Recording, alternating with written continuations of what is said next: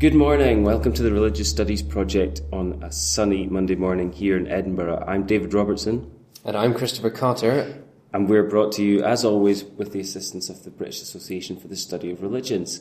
This week, I'm very pleased to bring you another interview with uh, by Thomas Coleman, and this week he's talking to Luke Galen. Um, the title is "Is Religion Special? A critical look at religion, well-being, and pro-sociality." We'll have more to say after the interview, but for now, Take it away, Tommy. Thank you for joining us on the Religious Studies Project today. I'm Thomas Coleman, and I'm here with psychologist Dr. Luke Galen. Dr. Galen is a professor of psychology at Grand Valley State University and a psychologist of religion and secularity, might add. Uh, some of his recent work has focused on topics ranging from religious fundamentalism and research on secular groups, uh, and especially the topic of today's podcast, which is a critical examination of the relationships between religion, health, well being, and also pro sociality. Uh, Dr. Galen, welcome to the Religious Studies Project. Hi, thanks for having me. Um, was hoping perhaps you could start by uh, discussing some of your current research interests and some of uh, the projects you're currently working on. Yeah, one of them is, uh, as you said, the religious and secular pro sociality. Uh, talking about uh, the, you know, I, I, did a psychological bulletin paper a couple years ago that sort of reviewed the evidence for religious pro sociality as being somehow different from secular versions. Um, and so that included some of the other uh, specific topics like um, experimental studies, priming studies of religiosity. In fact, I'm working on kind of one right now with my laboratory of using religious and secular priming to see what that elicits in terms of pro-social outcomes like uh, trust or cooperation. And then uh, I have some other interest in like the well-being area, which some would consider related to pro-sociality. So like uh, mental well-being and life satisfaction. Um, and so my approach has been on some of my empirical studies um, using comparisons of the traditional religious uh, groups or general population samples with specifically secular ones. So I haven't had access to some groups that like the Center for Inquiry groups or uh, the Texas Coalition of Reason have given me some of their data. Uh, they've been good enough to share that with me, and so I can really compare then more uh, closely organized secular people to organized religious people on some of the variables that we just talked about. Great. Um, look forward to hopefully hearing you integrate some of that work and uh, to answering some of today's questions. So, um, you know, just for the listeners, this will be, uh, of course, a more critical podcast, and uh, we're hoping we're going to invite uh, Dr. Galen to start by kind of summarizing um, uh, the general consensus um, in the amongst the different researchers in the fields of uh, first the link between uh, religion, spirituality, and health. Um, Dr. Galen, if you could discuss kind of what the current consensus and thought is in the field, and um, then we'll move on to pro-sociality and see uh, see what holds and what doesn't. Yeah, well, with um, both with pro-sociality and with the mental health and mental well-being, I think the, the general consensus for the past, you know, decades of research into into the back into the mid 20th century was that uh, a lot of the studies were predicated on uh, that religion promotes pro-sociality in the form of like moral, ethical behavior, and then in the well-being field that it promotes uh, happiness and lower rates of depression and, and mental illness and things.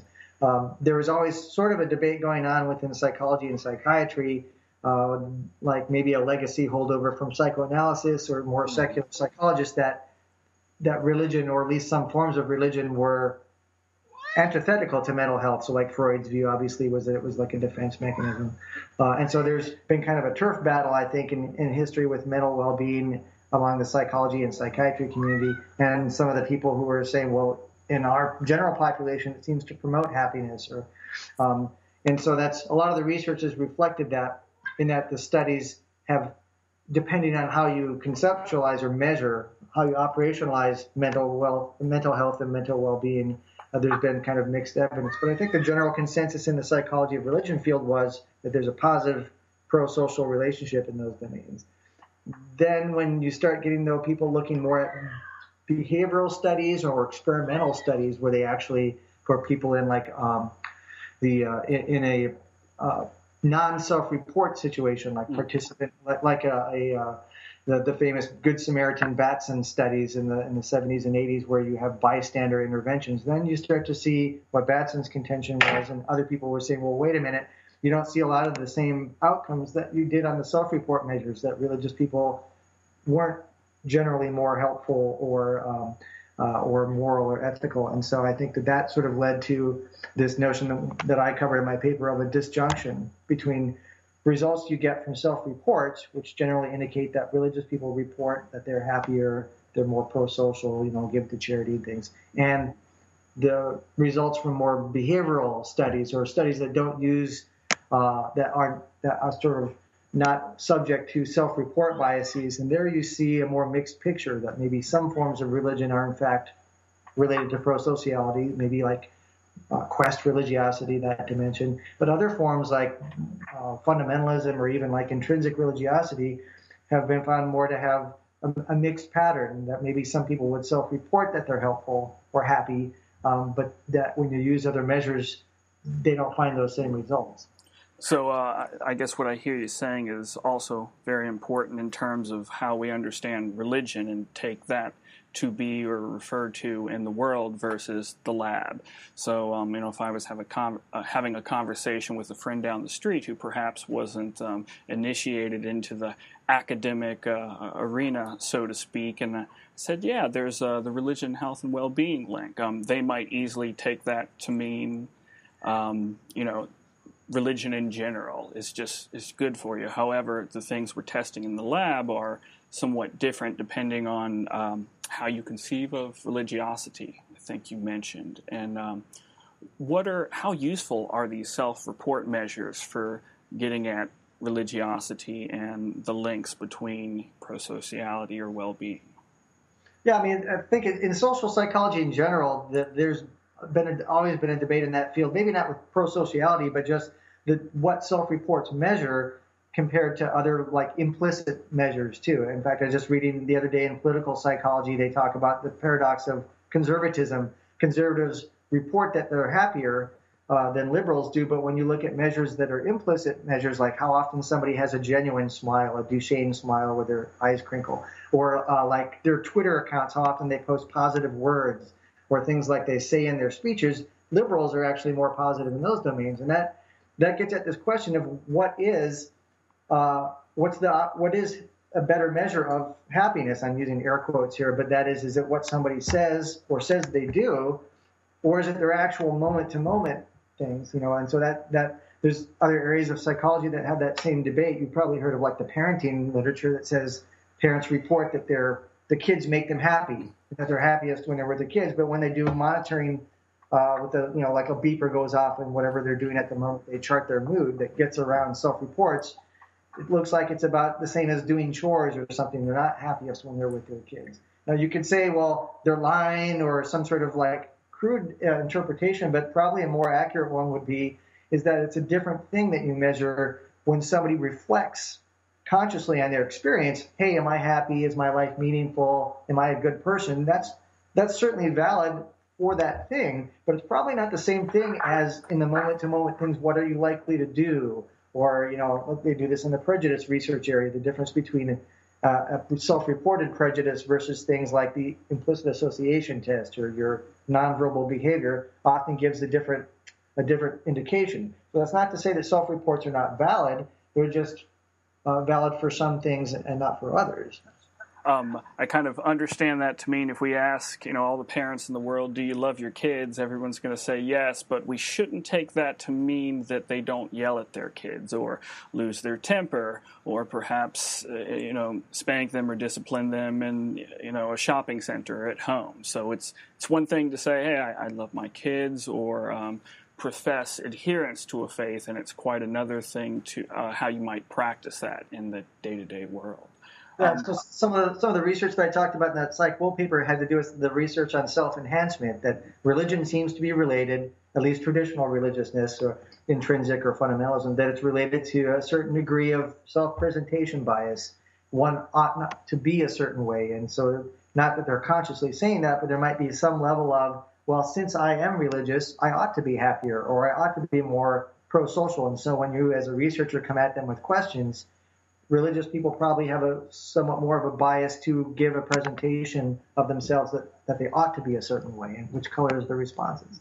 Um, how uh, how widespread is the use of uh, self-report data in the bulk of the religion, health, and well-being studies? Um, you know, when average person opens up a newspaper and reads a popular article about the link, um, are these largely self-report studies? Sure, and then you know it's easy to collect the data like church attendance. Um, you were mentioning uh, a second ago about like Harold Koenig's research on health, and and usually it's something like frequency of church attendance or membership in the denomination. So when I went through and looked at some of the studies that were like meta-analysis or some of the biggies that report general trends in the field, you know, the majority of them were uh, self-reports of a religious denomination, so whatever Catholic or Protestant, uh, versus nones or no religion reported, or it was how often do you go to church? Usually, you know, how many times per month or week, and at the bottom end, uh, none or don't go to church often and that's that tends to be the standard in the field uh, because you know it's easy to collect that sort of data, and uh, and in fact, the conclusions that they base on that are valid for that uh, for that sort of spectrum. People who go to church frequently do have better health and better, better mental well-being than people who don't go as frequently. Uh, but as you mentioned, some of my research tries to unpack that more in detail at the lower end of, you know, that doesn't mean that religiosity in general is related to those things. It just means that church attenders do. Could uh, could you introduce the title of your um, review article? I believe in Psych Bull um, that you were talking about previously. I don't think we ever introduced the title of that in case any oh, listeners are interested in reading more what was the title? Was that the religious pro-sociality hypothesis? A critical review? Was I, it? I believe. I believe. I shouldn't have put you on the spot like that. no, I did a different version uh, of that for Free Inquiry magazine, where I did sort of a more general public, less uh, less scientifically detailed one that was called like a skeptical review of pro-sociality research, and so I get the titles mixed up because they're similar projects. Um, what do uh, you also reviewed in the article many of the priming studies? what uh, what are the priming studies? What is priming? What are some ways priming is done to test some of these hypotheses, and what are its advantages and limitations? Sure. Well, I think um, as in cognitive psychology, the, the, the, whole point of priming would be to activate, uh, either consciously or unconsciously, uh, activate concepts, semantic associations in a person's mind. So uh, these are the experiments that you hear about where they'll flash words on a screen or even through the context. Uh, there's a lot of famous cog- cognitive psychology studies where, uh, like John Bargh's research, where you activate concepts of like old people and then you see if they walk more slowly down the hallway, that sort of thing. But in the religious prosociality area, uh, they often do things that where they activate a concept of religion, like the scrambled sentence tasks, where you could embed religious words there, or, or like I said, flash pictures on the screen that are religious versus control. And then you look at people's behavior in a laboratory type context, uh, often the ones involve like economic games because those are fairly standardized, like the trust game of how much you're willing to forward somebody else, trusting that you'll get more money back, or like a prisoner's dilemma, or um, cheating studies where they look at whether you're willing to sort of fudge the results to get ahead. So obviously, the, the the laboratory tests are sort of done because they're presumed to have a little bit more tight controls than everyday life you know, it gets around some of those self-report issues we just talked about. Um, what are what are some of the limitations, though, in, in terms of the literature in, priming? Is any of it, in your um, opinion, overstated when we're exploring the links of uh, priming pro-sociality or religiosity and its actual relationship? Yeah, again, it's a question I think of the interpretation of the results, but most, you know, a lot of them correctly I think, report that when you prime people with religious concepts, uh, that they tend to behave more pro-socially. Uh, so there's, you know, the, the, some classic studies like by Norenzayan and Shariff where they prime uh, flash religious words or scramble sentences, and then the people are more generous with their offers with other people, or they're more honest. And if the results would just be interpreted as religious concepts can activate pro-sociality or some religious concepts, that you know, I would that would be a fairly, you know, uh, a um, not an elaborate, result, maybe, but it, that would be accurate. But my problem with some of that is one, uh, it depends on the type of religious concept being primed. So some of the more sophisticated studies in the past, let's say half dozen years, have varied types of religious words. So maybe ones that have a positive valence, like uh, you know Jesus or the Holy Spirit, as opposed to maybe wrathful or authoritarian words. I think there's a, a group in Texas that a Rowatt group that does things like have authoritarian God type words as well as benevolent God type words. And there you find, as you might imagine, uh, some differences with pro-social outcomes. The the wrathful words sometimes make people more. I think some of they've had some findings with things like prejudice. Uh, and my other problem with that is that often a lot of the studies didn't include, or now it's more common, a secular control of words. That is, in addition to the Bible or God or ones that might evoke, and this is related to the evolutionary psych field, like supernatural monitoring, the circular words will control for that by having civic sort of monitoring, like the police, courts, judge, you know, or, or even the ones that that are conceptually similar, like you know, nice or you know, kindness or something like that. And when you do those controls, I think most of the studies that I'm familiar with show that there really isn't a specific religious pro-social effect, that it's equivalent to conditions in which you would have secular. So, like I think the Nuran Zain Shariff study included those civic words like court and judge, and they found that that, that also made people equally generous and less likely to cheat. And so, again, my, my question, my, my my point there is not that there isn't a religious pro-social effect, but it depends on one, what type of religious concept is being primed into. Uh, it doesn't seem to be unique or sui generis to religious things. It seems to be more of a semantic concept in general of, you know, be nice to people, or just as you would imagine. Yeah, that uh, certainly brings me to the next question. Um, you know, is there anything inherently specific or special uh, is there any special religious variable operating here, or can lots of these findings be explained through just general psychological mechanisms um, that, you know, being with others and believing good things is good?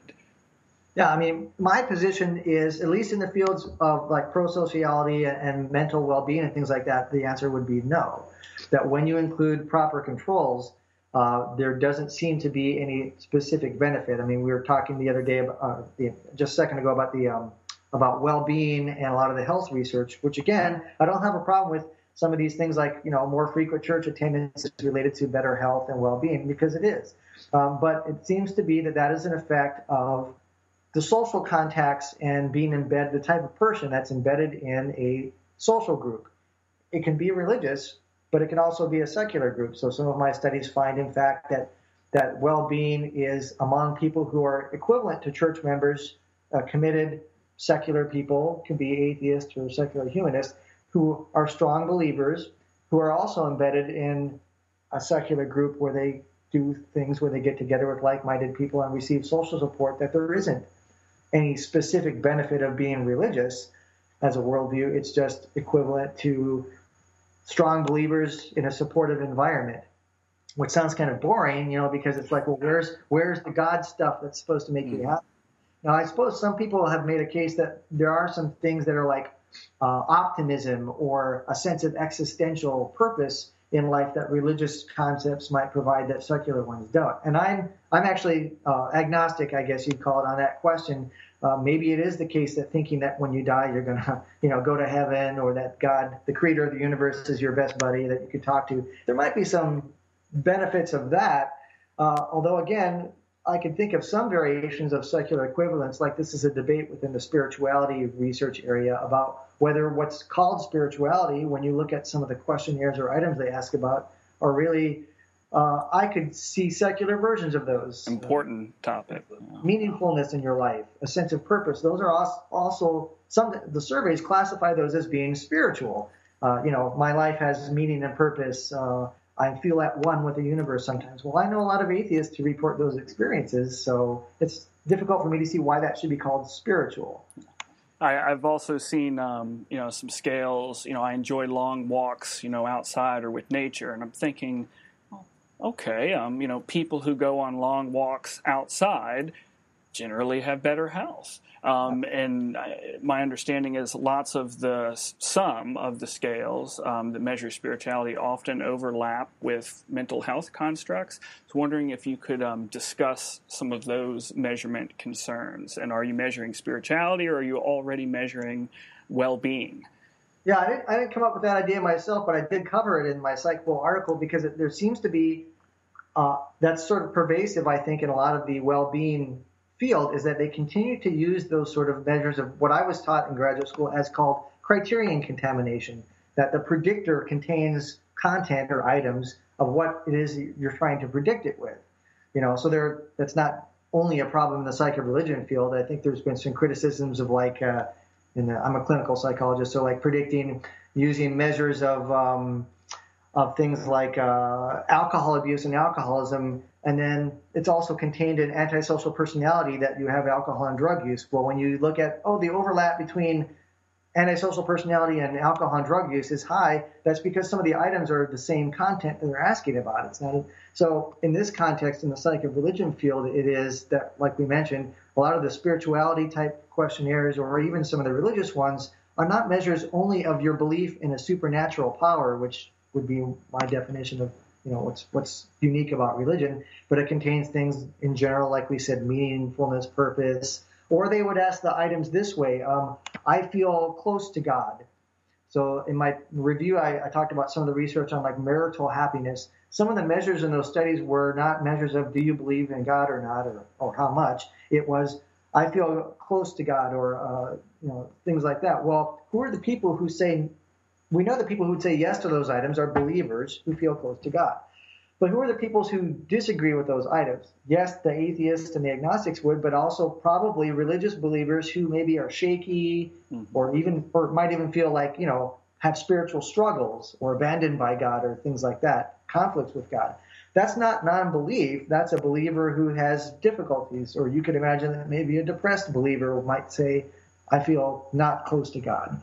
Well, sure enough, when you look at those types of measures, they, they do predict positive outcomes like marital happiness or you know lower depression, but that's often due to the item content not only asking about just belief or not, it asks strength of conviction or some of the more positive, fuzzy, warm, fuzzy things like, you know, I feel close to people or things like that. And so when you unpack it that way, a lot of the studies don't really, I would contend they don't ask the proper question of is it belief in God or supernatural concepts that's doing it as opposed to, you know, like we said, measures that are contaminated with things that would be positive outcome uh, variables for anybody. Even a happy atheist might say, like you said, I go on walks, I feel supported, I have friends. That's not spirituality. And so it's sort of unfair to say, oh, now, uh, in my opinion, a lot of the research kind of almost approaches a, sh- a bait and switch. Mm-hmm where the where if you go back in the methods, they'll probably say things like, you know, this is a measure that includes religious type supernatural concepts and this content. But then often the summary, the title will be religion and spirituality is makes you happy, and and that's my problem with that research is that's not what they typically find. And uh, as I also understand, many of the comparison groups are simply uh, higher religious believers with low. So, um, and many times the studies are actually only comparing believers against believers, um, you know, whether they're low or high, but this is often um, taken as though they're making a comparison with not religious or perhaps even important, uh, more important is, you know, non-believers, you know, an, an atheist. So many of the studies, um, uh, perhaps you could give us an example of uh, a study where they were just, you know, broke groups up into low believers and high believers. Yeah. That's usually the majority of studies, and uh, particularly in the United States, because as you, as the listeners probably know, you know, even now that um, despite this talk of secularization, the number of people who are not religious, probably you would say, let's say atheists and agnostics, you're talking about maybe seven, eight percent, maybe add on some some people who are uh, who would say none or not religious that have some vague spiritual things, maybe ten percent, let's call it, maybe fifteen. Well, if you do a general population survey, I, for one thing, for sample size reasons or statistical reasons, a lot of people just lump those. But they would say, you know, the people with a religious denomination versus the nones, or uh, or even using the, uh, some of the scales like the intrinsic religiosity scale is a popular one. It measures importance of belief, but the at the low end, it's usually things like you know uh, religion is not important to me would be one, one thing, and, and it's sort of again somebody who's a strong non-believer, maybe an atheist or a secular, is pretty much for analytical purposes lumped in with weak believers or unsure believers, fence sitters, things like that. And so, uh, if you want like examples of these studies, like often that you'll see this with things like uh, church attendance and things like happiness. The general social survey has items like how often do you go to church. Bottom end is none. You know, but as we know from some of the surveys that separate that out, the nones or the undecideds, uh, most of those are religious people. That is, most of those say, I believe in God, but I'm not a particular religion, or I don't go to church often.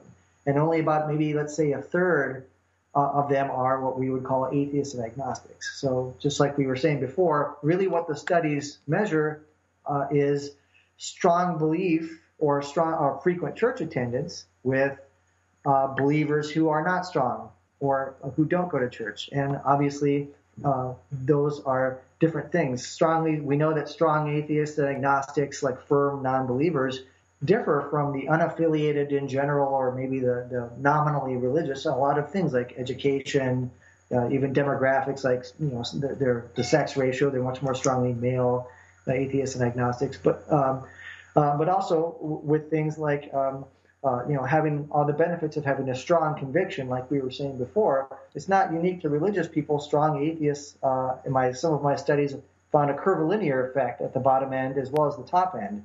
That it was the people who were the believers but not particularly strong who were the ones that had the lowest mental health.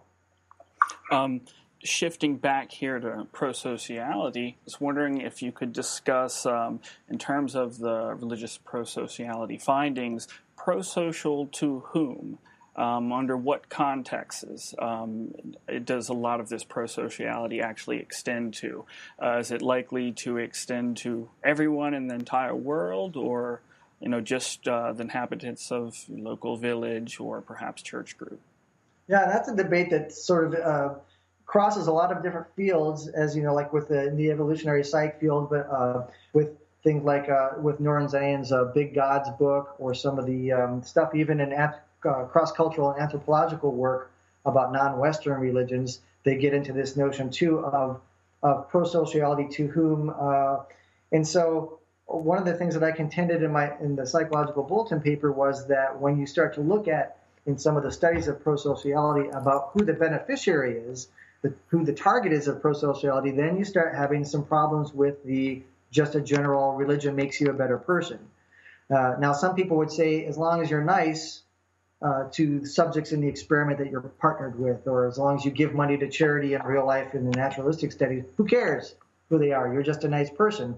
But this dates all the way back to some of you know like Batson's work in the uh, in the 70s and 80s, where when you uh, when the target of the person, uh, some of his studies found that when they were what he called a value violator, somebody who was uh, maybe a a, a, gay person, for example, or somebody who a religious person might consider a, an outgroup member, then you don't see a positive pro-social effect. In fact, sometimes you see religion makes people more discriminatory towards outgroup members than a, secular person would. And so um, I would contend uh, when you look at the controlled studies where the partner or the target, whoever receives the pro-social stuff, the, the charity, if you want to talk about charity research, that there is a relationship that religious people are nicer to people who they perceive as being in, fellow in-group members, either presumed or specifically labeled as this person is a fellow whatever uh, Christian or a fellow white person or something like that. But once the further the target of the niceness gets away from an in-group member, the re- the effect falls apart, and even in some cases reverses.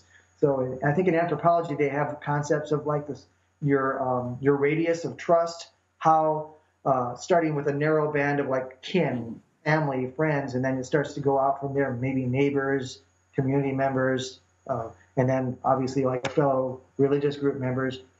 What religion does, I would say, looking at the results, um, is that it makes a person's nice or pro-social, but it also makes them have a narrower circle of trust. Or there might be a selection effect there too, that religious people might select into environments, let's say like a, a rural town or something like that, where they're surrounded by people who are like them. And so when you ask them questions like, you know, are you nice to people in your day to day life? Do you give money to the charities?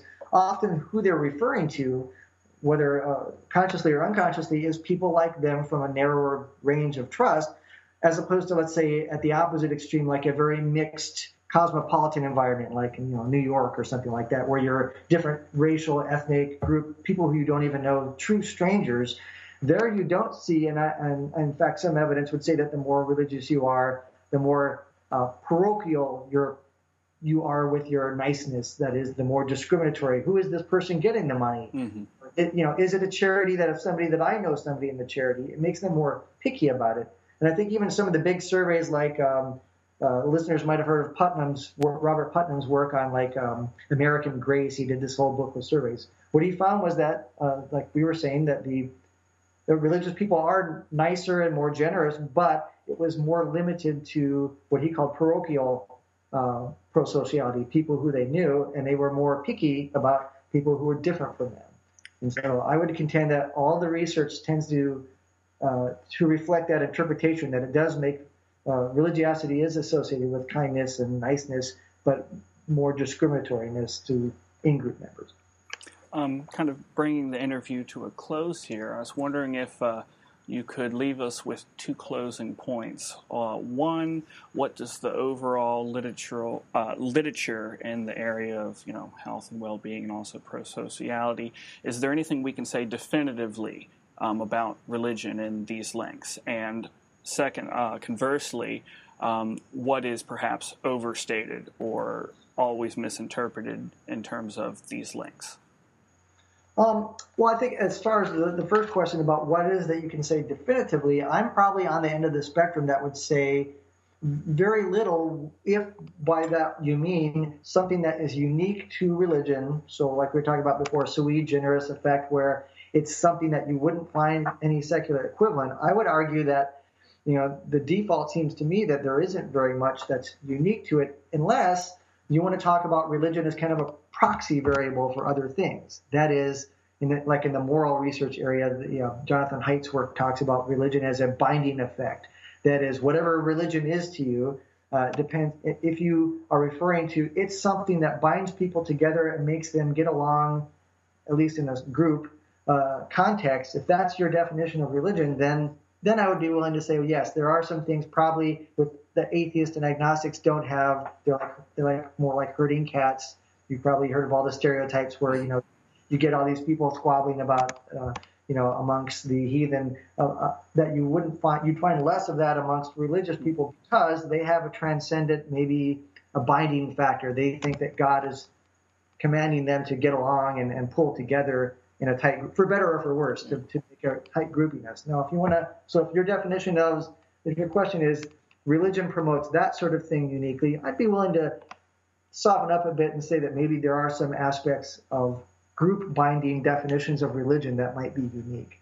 But just like I've been talking um, about, once you expand it to, is that something that could not be achieved through other means, or it's something that doesn't have a secular equivalent? uh, then I would say that no, there really isn't anything that's that's unique about religious type concepts. Um, Dr. Galen, where can uh, the RSP listeners go to find out more about your research? Um, do you have a website, faculty, or, or, academia page that you might be able to suggest? Yeah, I have a, a small, uh, brief web page at my Grand Valley State University website. Uh, otherwise, they, you know, if you Google Scholar, you can see some of my greatest hits there. A few of that there are uh, come up. Um, but then the listeners could always email me, or I also have an account at ResearchGate where I've posted some of the PDFs of the various articles up on on that. It looks like a lot of researchers are heading there to get you know copies of work from other researchers. That's always a good resource too. Uh, Dr. Luke Galen, thank you for joining us on the Religious Studies Project today. Thank you for having me. Thanks very much for another fantastic interview, Tommy. Um, I think, as we said before, pretty much our most prolific interviewer, certainly this year, if not um, last year and maybe the year before.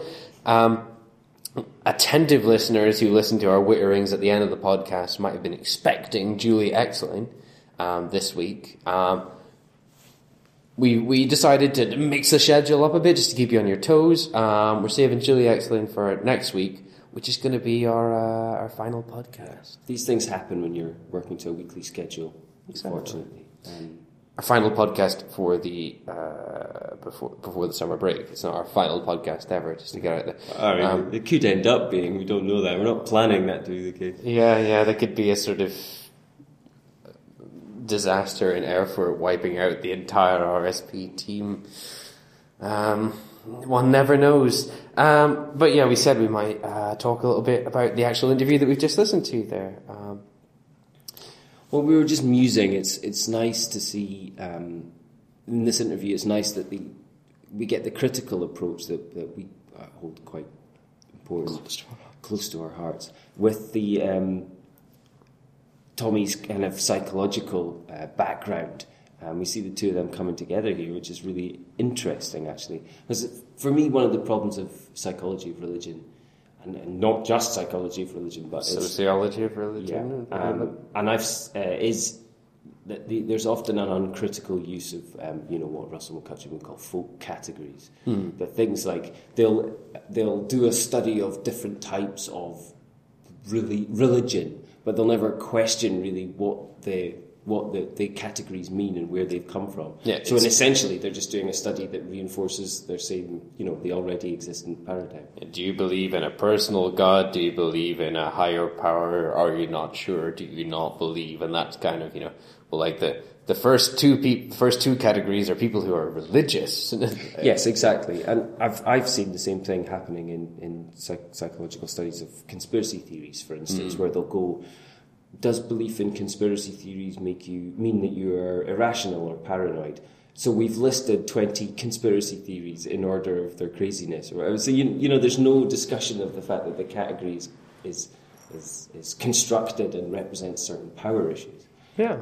So uh, great to see that come back, and let's hope that we can continue to do that in the future. Yeah, and fantastic to see it applied to um, sort of idea of health and well-being, which um, you know you, you even find, um, let's say, within the NHS here in the UK, you'll find the, the idea of a you know a holistic treatment of the patient and the, the spiritual well-being, and these terms are, are thrown around quite a lot in in healthcare as if that just it's unequivocally a good thing for patients to be dealing with whatever this apparent spiritual thing is. But, And I often hear um, people saying things like, you know, I don't have a problem with different religions, but I do think it's just important that people believe something, that they have some sort of moral code, you know, um, these kind of ideas that whether or not there's, you know, whatever it is, it's still fundamentally good for us. so yeah, really good to to hear that kind of um, broken down and and questions being raised about you know whether me- mental wholeness or what that might be, secular, religious, primers. Um, yeah, so really good to see it all unpacked. Um, so next week's um, Alexis Davides um, speaking to Julie Exline on um, a kind of similar theme, um, the kind of struggles. Um, so I think that's another um, psychological um, approach, the kind of struggles that people have uh, with religion brought about by religion, all these uses of the term are in quotation marks, of course. Um, struggles that might be described as religious struggles, and why would we then describe them as religious struggles and not as just struggles? What does the addition of that word do? Um, so, looking forward to that. Interesting to go to that one after this week's one, anyway, and the discussion that we've just had. Yeah. but we'll see. Um, so, as always, uh, follow us on Facebook, on Google Plus, on Twitter. Um, you can subscribe to us on iTunes. If you do, please leave us a rating. We'd be grateful. Please do consider using our Amazon.com, .co.uk, and .ca links. Um, it's a way that you can help the project out considerably without any expense to yourself. Um, but until next week, Thanks for listening.